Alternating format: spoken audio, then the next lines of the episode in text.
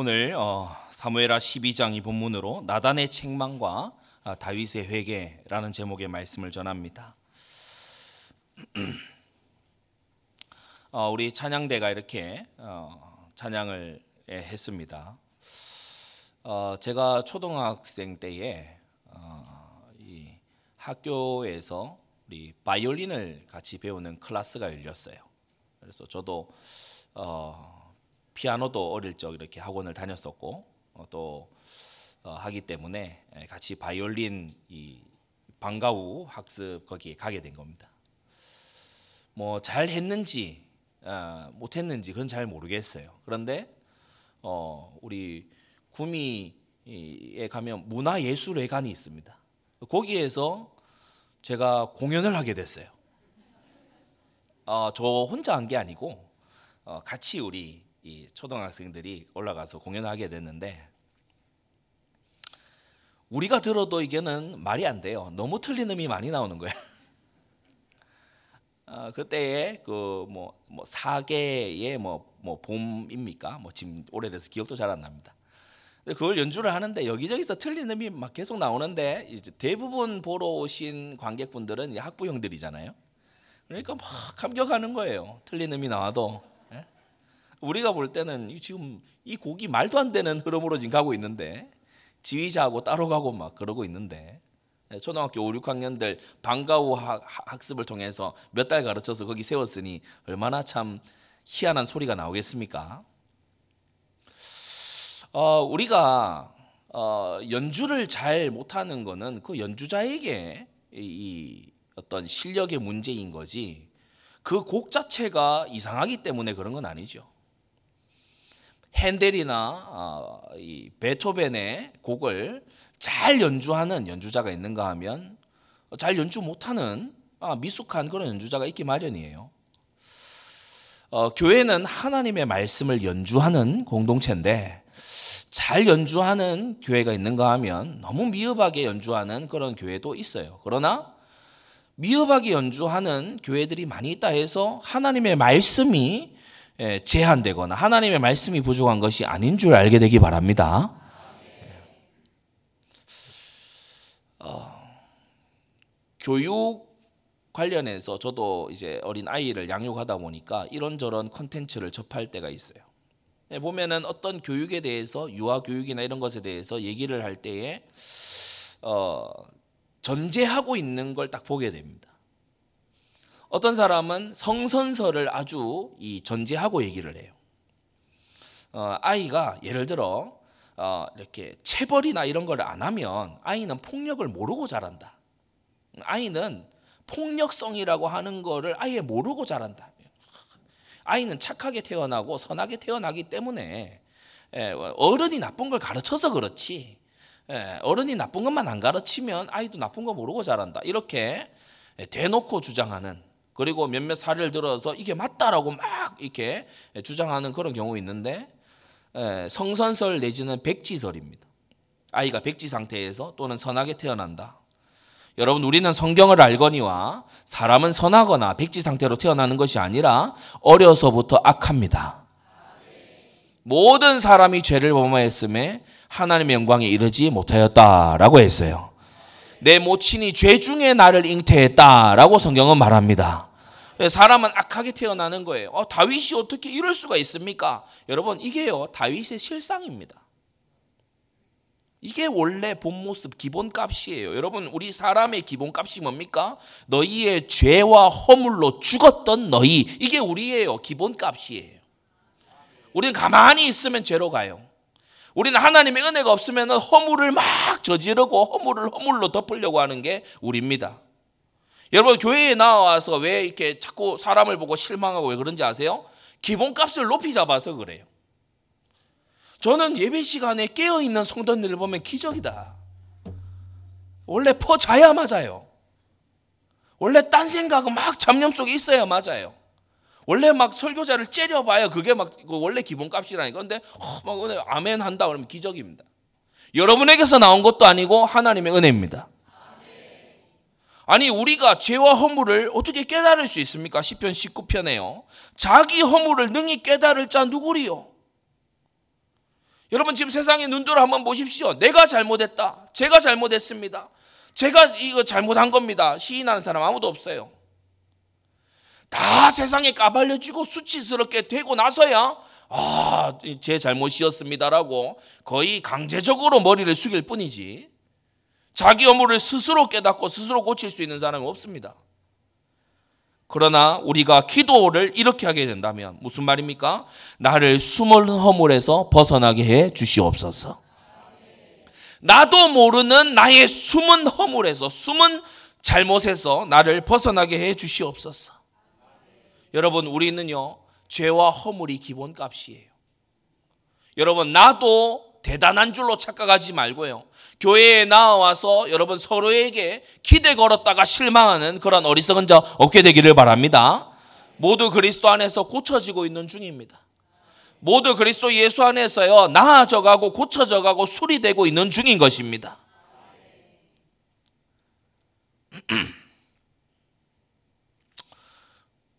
이틀 뒤면은 어 이제 종교 개혁 기념일입니다. 해마다 10월 31일이 되면 어, 종교개혁 기념 어, 일이지요.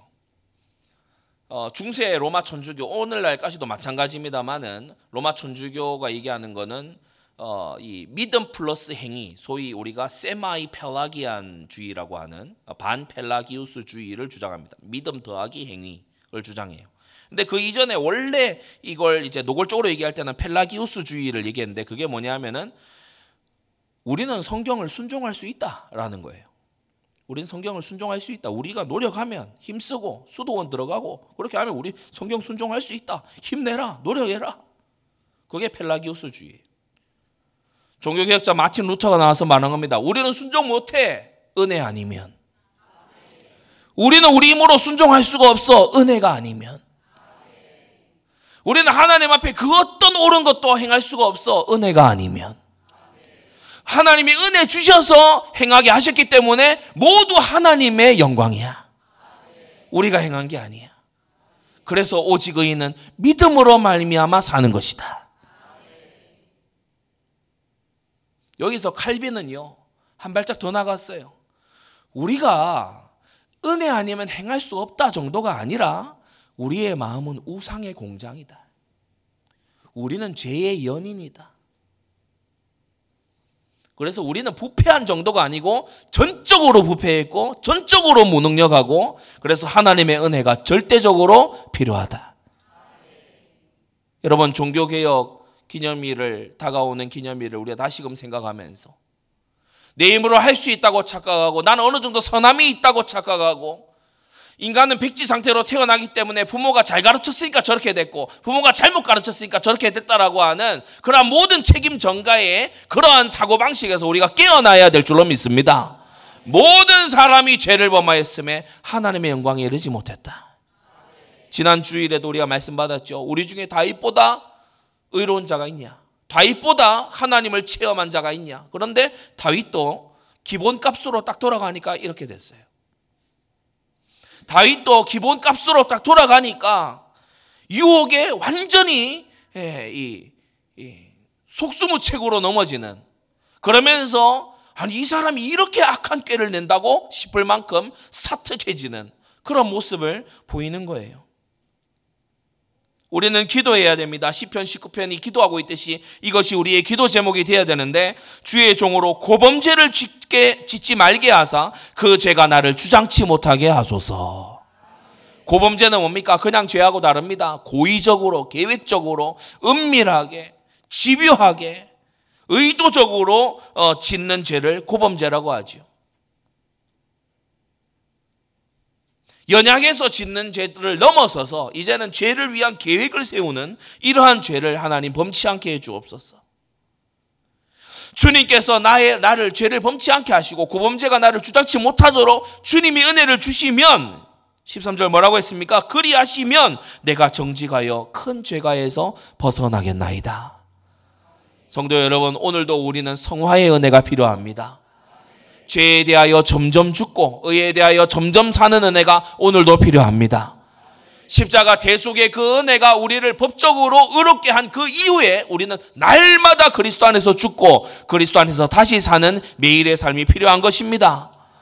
여러분 모두 다 이루신 주님은 우리 속에서 계속해서 착한 일을 그 날이 이를 때까지 이루시는 중인 줄 믿습니다. 다윗이요 끔찍한 죄를 지었어요. 물론 알려지지 않았고 몰라요 대부분. 다윗, 바세바 그리고 오간 하인들 외에는 몰라요. 범죄하고도 끄떡도 하지 않고 있는 다윗입니다. 하나님이 내버려 두지 않으시고 개입하시는 거 있죠. 여러분 12장 1절을 보세요. 여호와께서 나단을 다윗에게 보내셨다. 아멘. 여호와께서 선지자 나단을 다윗 왕에게 보내신 어, 이것으로 이제 새로운 국면이 시작됩니다. 그게 네 가지로 말씀 맞는데 첫째, 여호와께서 나단을 다윗에게 보내시니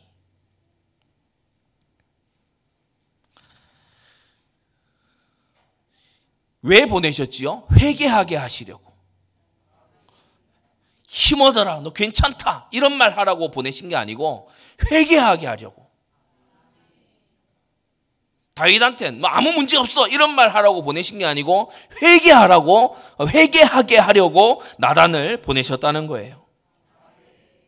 여러분 이것 자체가 하나님의 크신 은혜입니다.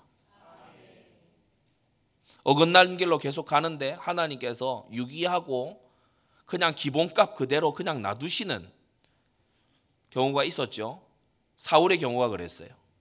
사무엘은 인간적으로 애가 달아요.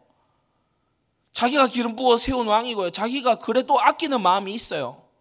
이 사무엘이 그런 마음이 있어서 사울을 위하여 울기까지 하며 기도하며 매달리지 않습니까? 하나님이 그만하라고 하십니다. 그런데 오늘 이 본문에는 뭐 나단이 울면서 다윗을 기도했는지 그런 건 알 수 없습니다만은 하나님께서 나단을 보내세요. 사무엘 보고는 너 사울에게 가지 마. 사울 이제 위하여 슬퍼하지도 마. 구하지도 마라고 하신 하나님이 다윗을 향하여서는 나단을 보내시면서 책망하게 하시고 말씀 주시고 그리고 이 그 다음 하나님이 행하실 것을 또 미리 알리시고 그렇게 하는 모습을 볼 수 있죠. 여러분 책망에 회개하라는 외침의 그 메시지가 은혜인 줄 알게 되기 바랍니다. 하나님이 버린 자는요, 회개하라는 음성을 주시지도 않을 뿐더러 설령 그것이 어, 회중에게 들린다 하더라도 그 개인에게는 들리지 않습니다. 여러분, 회개는 은혜를 주시려고 찾아오시는 하나님의 특별한 임재의 메시지입니다. 여러분, 진정한 은혜의 첫 가문이 뭡니까? 회개입니다. 우리 구주 예수님께서 지상에 오셔서 복음 사역을 시작하실 때 처음 하신 말이 사랑한다도 아니고 믿어라도 아니고 또는 이런 저러한 것을 깨달아라도 아니었어요. 회개하라 천국이 가까웠느니라. 여러분 이 회개 헬라어로 메타노이아 아닙니까? 여러분 단지 잘못했습니다. 이제 잘못했어요. 사과의 사과 여러분 회개는 사과가 아니거든요. 여러분 사과 드립니다. 뭐 당사자에게 사과하고 그 다음에 그 짓 또 하고 그게 회개가 아니에요. 회개는 메타노이아 뭐냐 완전히 돌아서는 걸 말합니다. 가던 길을 돌아서서 완전히 유턴을 해서 돌아가는 것을 회개라고 하는 거예요. 여러분, 여러분 진정한 은혜를, 은혜를 입고 싶다면 또는 진정한 은혜 속에 있다면 여러분 회개가 첫 관문임을 알게 되기 바랍니다. 꽉 막힌 모든 것을 열리게 하는 첫 단추가 뭐라고요? 바로 회개입니다. 여러분 기도가 잘 안 됩니까? 회개할 것 찾아서 회개하세요. 뭔가 막혀 있습니까? 회개할 것을 찾아 회개하세요. 예배 때 자꾸 졸음이 옵니까? 회개할 것 찾아서 회개하세요. 여러분 하나님의 은혜가 임할 때 첫 번째 뚫는 드릴이 뭐냐 하면 회개인 것이에요. 나단이 와서요 말씀을 전하는데 우회적인 비유로 말합니다.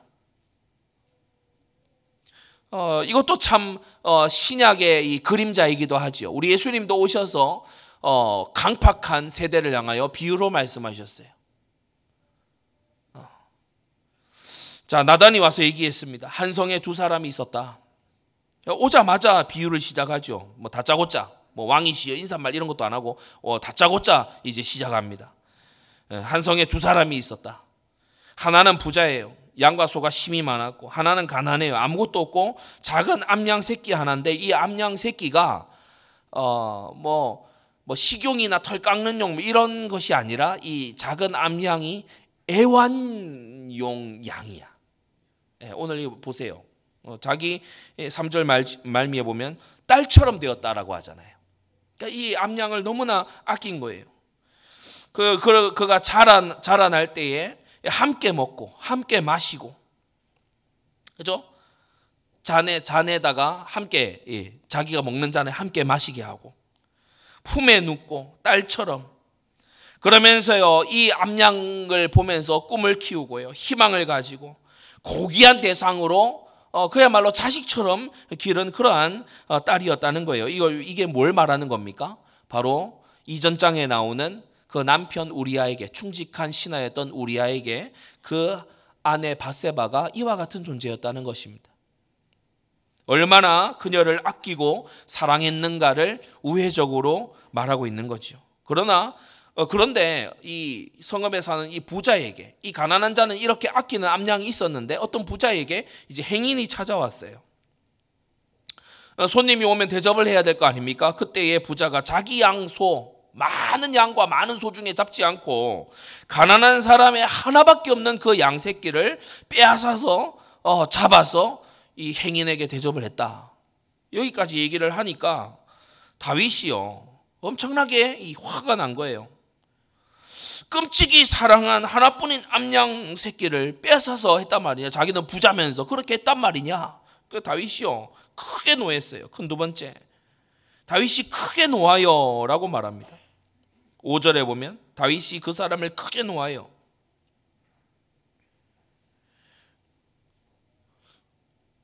여러분 우리가 때때로 보면요. 자기 또 만만찮은 죄인이면서 누군가 죄 지었다는 얘기 듣고요. 막 성을 내고 분노합니다.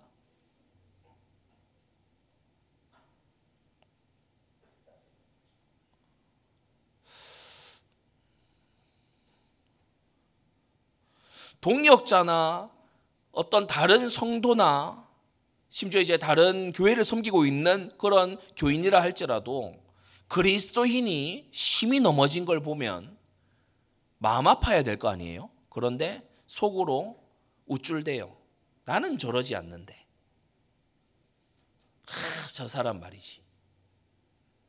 또 같은 교회 안에서도요. 누군가 뭐 잘못하고 이런 거 보면요. 하, 자 잘못했다 하면서.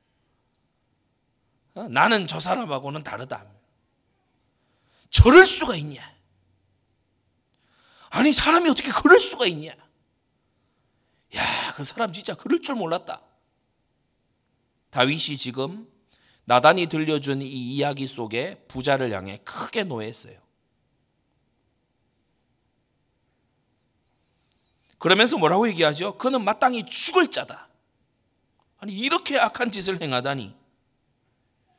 왕의 입에서 이게 나왔기 때문에 만일 이, 이 사람이 실존하고 있다면 이 사람은 지금 사형의 위기에 처하게 되는 겁니다. 그러면서 또 뭐라고 하죠? 어, 6절에 어, 딴에 또 하나님의 말씀에 좀 계명에 좀 익숙한 이 다윗이잖아요. 그러니까 어, 네 배나 갚아줘야 할 것이다. 사형 선고와 함께 배상의 의무까지 선고하고 있습니다. 의로운 왕인 것처럼 공정한 왕인 것처럼 다윗이 그렇게 행동하고 있죠.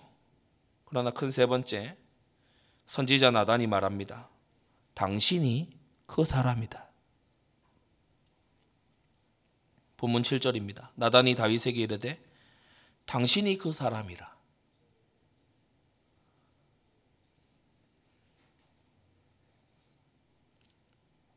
하나님의 통치자의 큰 진노의 대상이 바로 지금 당신이다. 마땅히 죽어야 될 자가 바로 당신이고 네 배로 갚아야 될 자도 바로 당신이다. 당신이 분노하던 그 손가락이 실은 당신 자신을 가리키는 거다.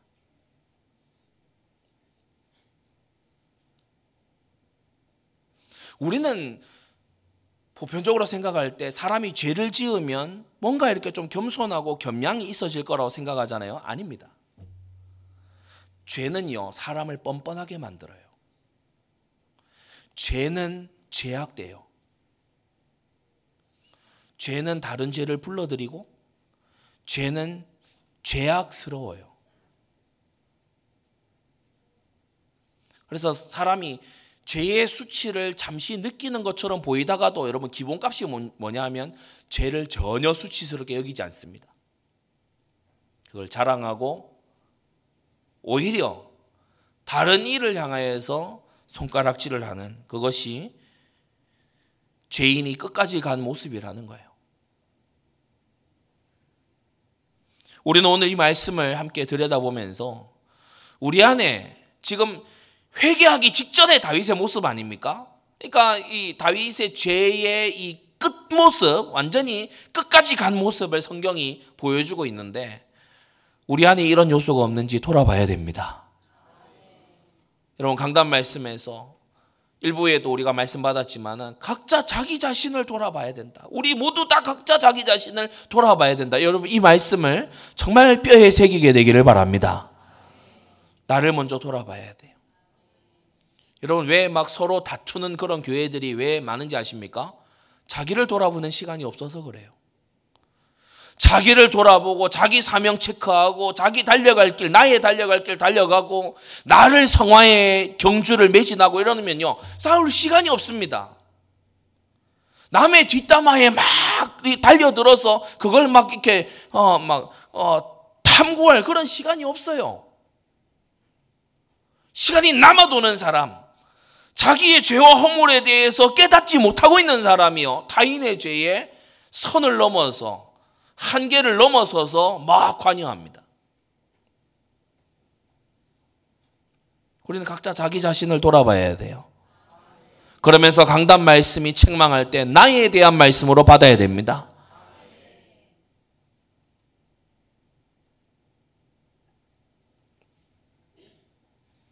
네 번째로 하나님께서 이 나단의 이, 이 이 말씀을 통해 나단의 이 메시지를 통해서 징벌을 선고하십니다.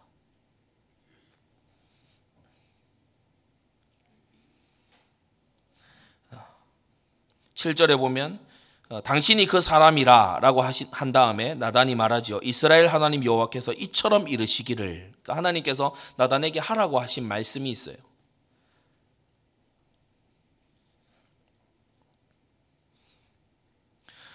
먼저 얘기하시는 게 이제까지 너에게 얼마나 큰 은혜를 베풀었느냐. 우리는 생각해야 합니다. 지금까지 하나님이 얼마나 큰 은혜를 내게 베풀어 오셨는가. 여기에 대해서 우리는 생각해야 됩니다.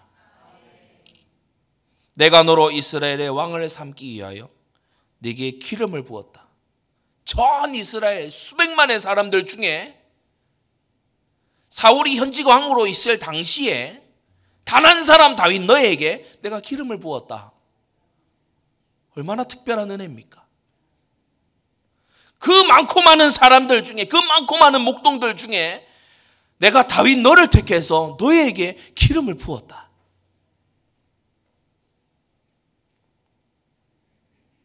사울의 손에서 구원하는 일에 산성에서 아, 하나님이 산성이 되어 주시고 또 인도하시고 생명싸개로 생명을 구원해 주시는 이러한 일들이 얼마나 많았습니까?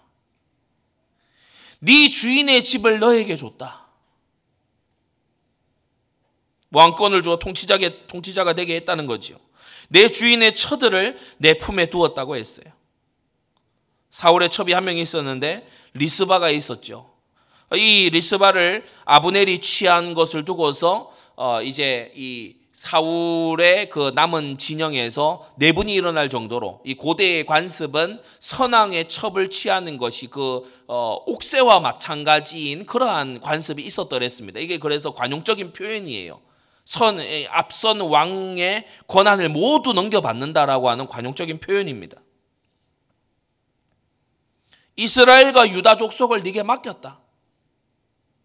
하나님이 사랑하시고 어? 6월절 어린 양 피 바르고 홍해를 건너서 광야를 만나와 메추라기로 먹이신 그리고 약속의 가나안 땅을 기적처럼 먹게 하신 어, 이 하나님의 사랑하시는 백성을 내가 너의 손에 맡겼다. 자 보세요. 기름을 부었죠. 그 날고기는 사울의 손에서 구원해 주셨죠.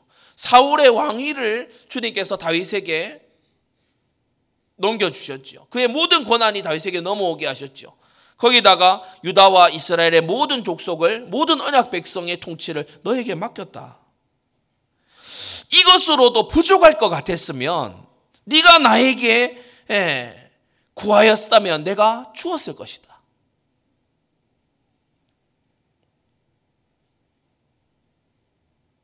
여러분 우리는 하나님께서 주신 것 안에서 만족할 줄 알아야 됩니다.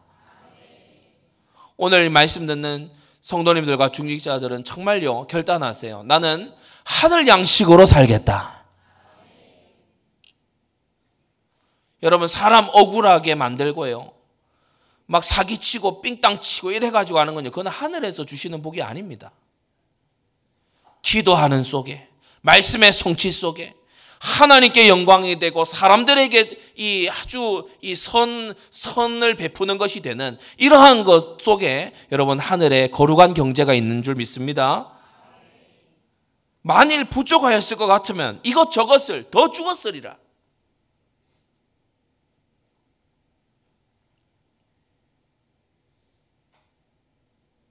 자, 두 번째. 하나님께서 죄목을 지적하십니다. 그런데 어찌하여 여기서 이제 전제되고 있는 게 있어요.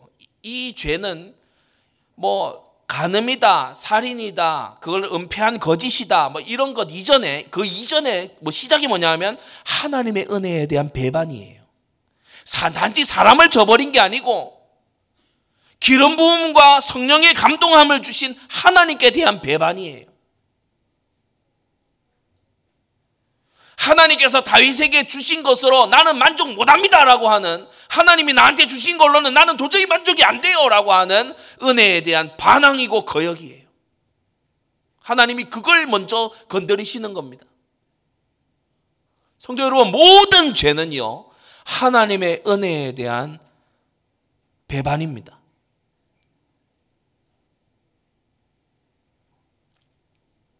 그런데 어찌하여 이 안에 그것이 들어 있는 거죠. 그런데 어찌하여 네가 첫째 여호와의 말씀을 없인 여겼냐? 너 말씀 모르냐? 알지 않냐? 내 계명 모르냐? 타인의 처와 가늠한 자는 반드시 죽일지니라. 이 말씀 모르냐 네가? 너 알지 않냐? 그 말씀을 알고 재판까지 하는 너이지 않냐?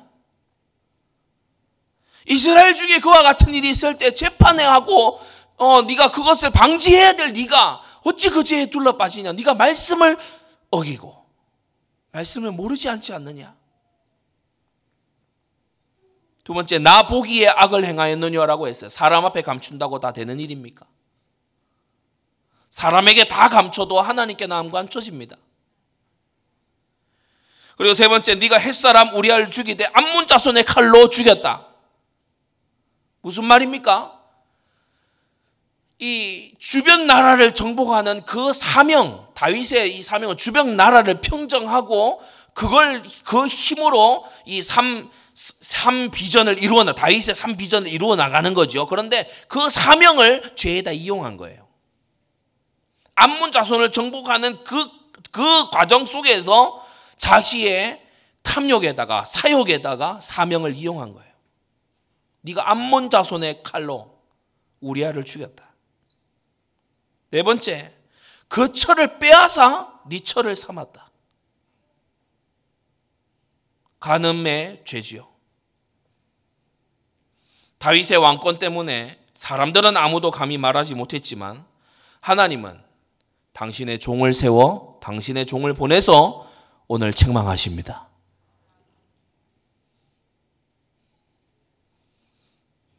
여러분 주의 종 말씀을 맡은 주의 종 목회자는요 이런 권위를 가진 사람이에요. 나단과 같은 권위를 가진 사람이에요. 찰스 펄전이 얘기했습니다. 목회자 후보생들에게라는 그 책에서 찰스 펄전이 이렇게 말합니다. 후배의 목회자가 될 사람들에게 그대가 만일 하나님의 말씀에 사로잡혀 있다면 세상의 그 어떤 왕이나 황제도 두려워할 필요가 없다. 너는 하나님의 나팔이 되면 되기 때문에 그 어떤 왕이나 황제도 두려워할 필요가 없다. 성도 여러분, 우리는 주의 종의 하나님의 말씀의 수종자의 이 말, 이, 이 책망에 우리는요, 다윗처럼 엎드려져야 될 줄 믿습니다. 은혜 받은 것을 이처럼 보답하냐? 여러분, 일찍이 신명기에서 모세도 이렇게 이스라엘을 책망한 적이 있습니다. 너희가 받은 은혜에 이처럼 보답하느뇨? 라고, 어, 이, 예, 책망한 일이 있습니다. 나단도 와서 다윗을 책망합니다. 어찌하여 말씀을 없인 여기고 하나님 보실 때 악을 행하고 암문 자손의 칼로 햇사람 우리아를 죽이고 그 철을 빼앗아 네 철을 삼았느냐. 작은 셋째로 다윗에게 이말 하나님의 징벌을 선고합니다. 오늘날 많은 말씀 사역자들이 잘 하지 않는 그런 사역을 나단히 보면은 하나님의 명, 명을 받들어서 아주 아, 잘한 것을 볼 수 있어요. 뼈 아픈 징벌을 받게 되지요. 칼이 내 집에 영영이 떠나지 아니할 것이다. 그래서 집안에서 난이 일어날 것을 말씀하셨고요. 내가 내 집에 재화를 일으킨다라고 했어요. 재, 재난, 재앙을 말하는 것입니다. 아히노함이 낳은 첫째 아들 이 암논이 이제 죽지요. 암논입니다. 암논 죽습니다. 그리고 어, 이 마아가 마아가가 낳은 어, 이 압살롬 셋째 아들도 역시나 반역했다가 나중에 죽습니다. 어, 다윗 치세 말기에 가면 넷째 아들 아도니아 학기세 아들 이 아도니아도 이제 또 죽습니다. 참 희한한 건요. 첫째 아들, 셋째 아들, 넷째 아들 다 죽어 나가요. 근데 여러분 궁금하지 않습니까? 둘째 아들이 누군지. 둘째 아들은 이제 재화를 피해요. 바로 바로 어, 그 지혜로웠던 여인, 당신은 생명싸개 안에 있습니다라고 얘기했던 그 아비가일이 낳은 어, 다니엘이라는 아들입니다. 이 둘째 아들만 재화를 면하고요. 첫째 아들 죽지요. 셋째 아들 죽지요. 넷째 아들 또 반역하다 죽지요. 이렇게 됩니다. 그러면서 다른 사람이 내 처들로 백주에 동침하리라라고 했어요. 너는 은밀히 행하였지만 나는 이스라엘 무리 앞 백주에 이 일을 행하리라. 왜 그러냐? 왜 그렇습니까? 하나님은 은밀한 건 은밀하게, 드러난 건 드러나게, 이렇게 공평하게, 눈에는 눈으로, 이에는 이로, 그렇게 하시는 것이 하나님 원칙 아닙니까? 다윗은 직분자예요.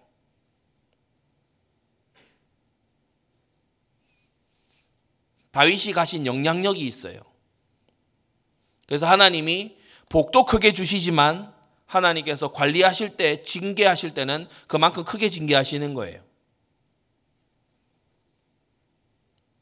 우리가 갓난아기를 회초리로 때리면서 징계하지는 않습니다. 그러나 어느 정도 나이가 들었어 분명히 이가 해야 되는 일이 있고 알아들을 만한 지성이 있는데도 반항하고 엇나간다면 종아리 걷고 회초리를 치지요. 아예 막 나가는 그냥 뭐 집안에서 내놓은 자신 같으면 회초리 아예 안 됩니다. 그러나 이 아이를 정말 바르게 기를 마음이 있다면 근실이 징계해서 올바른 길을 가게 하죠. 여러분 다윗이 맞는 벌은요. 다윗이 예, 가진 직분과 비례합니다. 여러분 구약의 제사 규례도 아시죠? 온 이스라엘이 범하는 온 회중의 죄가 이 소, 소를 제물로 삼아요. 근데 제사장 한 명이 짓는 죄가 소, 소 제물 하나예요. 제물, 제물의 이 값이 똑같습니다. 그러니까 그만큼 무게가 있다는 거죠. 왜 은밀히 행한 일을 백주에 하나님이 다 드러내십니까? 어, 다윗이 행한 일로 인해서 이스라엘의 예, 죄의 누룩이 엄청나게 퍼져갈 것이기 때문에 그것을 어, 막기 위함입니다. 다윗이 이 말을 듣자마자 오늘 본문에 말합니다. 13절에 보시면 다윗이 나단에게 이르되 여러분 나단에게 말하는 건 곧 하나님께 말하는 거지요. 하나님의 보내신 종에게 말하는 것은 곧 그를 보내신 하나님께 다윗이 말함입니다. 내가 여호와께 죄를 범하였노라. 간단한 한마디 같지만 하나님은 이 가운데 있는 진심을 보셨어요. 그래서 나중에 보면 어, 어, 말씀합니다. 어, 13절 후반부에 보면 여호와께서도 당신의 죄를 사하셨나니라고 말씀합니다. 당신이 죽지는 않을 것이다. 그렇게 용서를 어, 나단이 선언하는 걸 볼 수 있습니다. 자, 그런데 우리가 여기서 이제 우리가 가진 어, 굉장히 죄인스러운 선입견 이게 있어요. 어, 아니 여호와께서 당신의 죄를 사하셨나이다. 그러면 우리는 흔히 생각하기를 이제 아무 일도 없이 지나가는구나 이렇게 생각합니다. 아, 죄 사함 받았으면 아무 일도 없이 지나가야 맞는 거 아닙니까? 용서하셨다면서요. 그러나 여러분 공의의 어, 처분이 남아 있어요. 우리는 기본값이 죄인이라서 죄에 대해서 가볍게 생각하는 경향이 아주 강합니다. 죄인은 죄와 가깝고 죄인은 죄를 친숙하게 여기고 죄인은 죄를 사랑합니다. 칼빈의 말처럼 죄인의 마음은 우상의 공장입니다. 쉴 새 없이 찍어냅니다.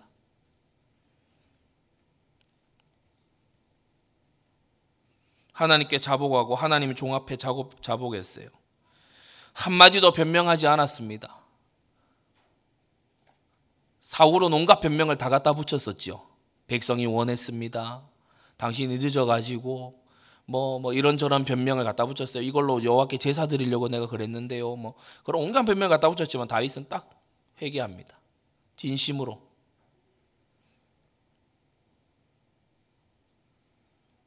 나단이 말하기를 죄를 사하셨으니 죽지 아니하려니와 이 일로 인하여 이제 다윗이 간과하고 있던 영적 세계를 말해 주지요. 여호와의 원수로 크게 비방할 거리를 얻게 하셨으니라고 말합니다. 우리는 신약에 와서 이 존재에 대해서 더 뚜렷하게 알게 돼요. 밤낮으로 그 형제들을 참소하는 이가 있다. 바로 사탄의 존재를 말하는 거죠.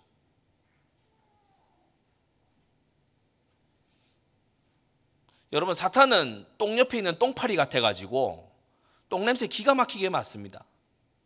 죄 냄새를 맡아요.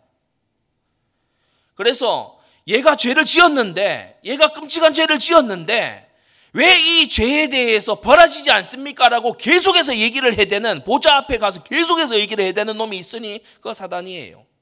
하나님이 의롭다면 가만히 두시면 안 되잖아요. 하나님이 의롭다면 우리 아가 저렇게 억울하게 죽었는데 가만히 둘 겁니까? 라고 계속해서 얘기를 해야 되는 놈이 있는데, 바로 여호와의 원수다. 크게 비방할 거리를 얻게 했다. 사단이 이 다윗과 그의 가문에 득이양양하게 손을 뻗치고 처음부터 살인한 자가 이 살인의 역사로 이 가문 안에 파고들 명분을 줬다. 하나님의 종 나단이요. 죄를 사함받은 것과는 별개의 문제를 얘기합니다. 하나님이 당신을 죽게 하시진 않을 거다. 그런데 원수로 크게 비방할 거리를 얻게 만들었다. 당신 그거 지금 큰 실수한 거다. 다윗왕 당신 말이야. 지금 큰 실수를 한 거야. 당신은 그냥 죄 짓고 사람 눈앞에서 무마하면 끝인 줄 생각이겠지. 아니야. 보고 있던 존재가 있었어. 여호와를 대적하는 여호와의 원수가 이 일로 크게 회방할 거리를 얻었다. 그래서 오늘날까지도요. 반율법주의 율법 폐기론자들이 이 다윗의 죄를 들어서 야 그럴 수 있어 이렇게 얘기합니다. 크게 비방할 거리를 줬지요. 야 다윗도 실수했잖아. 야 다윗도 실수했는데 하나님이 뭐 용서하시대? 야 음행 그거 큰일 아니야. 라고 얘기할 큰 회방거리를 다윗 당신이 지금 제공을 했다. 사랑하는 성도 여러분, 우리가 하나님의 자녀라고 하면서 하나님을 아버지라고 부르면서 우리가 거룩하고 경건한 삶을 벗어나서 죄를 짓고 죄를 즐기기까지 하고 죄를 고의적으로 계획적으로 짓는 데까지 나아간다면 이 세상 신은 크게 회방할 거리를 얻을 겁니다. 그리고 불신자들에게 계속해서 속삭이는 거죠. 야 교회 다녀봐야 별 거 없어. 야 예수쟁이들 말만 번지르르 해. 야, 우리랑 하나도 다를 거 없잖아. 야, 어쩌면 우리보다 더 심한 놈들이야. 말만 많지, 사는 거 보면 우리보다 더 개판이야. 크게 회방할 거리를 얻게 하는 거예요.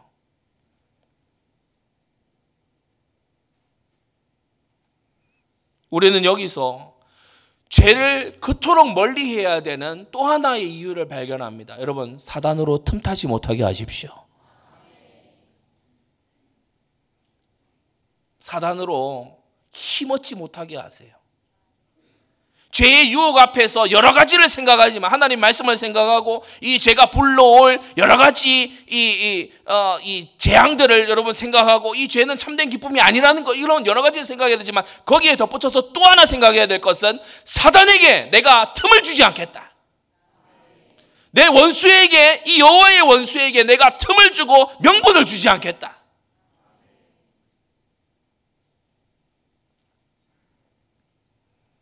나단이 말합니다. 당신의 낳은 아이가 정령 죽을 것이다. 이것이 이제 성취되면서 어, 징벌이 펼쳐지기 시작하죠. 나단이 자기 집으로 돌아갔어요. 결론입니다. 회개하라는 말씀에 하나님을 사랑하고 경외하는 자는 회개합니다. 왜냐 하나님이 은혜를 주시니까요. 거듭나게 하시는 애가 그에게 있으니까. 그러나 하나님의 원수와 마귀 자녀는요. 흉내만 내거나 끝까지 회개하지 않습니다. 성도 여러분, 우리는 오늘 이 다윗의 회개하는 장면을 보면서 죄를 약화시키지도 말고 어, 동시에 우리가 사람에 대한 기대를 높이 걸었다가 실망하는 우리도 아니라 정말 하나님의 은혜가 아니면 되지 않는다는 겸손한 마음 속에 죄를 회개하기를 힘쓰고 빛과 소금으로 새롭게 시작되는 오늘 하루가 되기를 바랍니다. 기도하겠습니다. 걸어가신 아버지 하나님 은혜를 감사합니다. 오늘 나단의 책망과 다윗의 회개를 보며 우리가 잘못 선입견으로 갖고 있었던 사람은 백지 상태거나 선하게 태어난다라는 그 착각에서 벗어나서 우리는 기본값이 죄와 허물이니 하나님의 은혜가 절대적으로 필요하다는 것을 매 순간 자각하며 작은 죄의 틈도 허용하지 않으려 애쓰는 그러한 하나님의 사람들이 되도록 은혜 내려 주시옵소서. 아버지 하나님 주님께서는 이 다윗에게 선지자 나단을 보내셔서 책망하시고 은혜를 기억하게 하시고 주님께서는 그 죄를 밝히 드러내셔서 돌아서게 하셨습니다. 거룩하신 아버지 하나님 우리가 책망받을 때에 그것을 분이 여기는 자 없게 하여 주시고 달게 받고 참으로 돌이켜 생명의 길을 택하는 하나님의 사람들이 되도록 은혜 내려 주시옵소서 예수 그리스도의 이름으로 기도드리옵나이다. 아멘.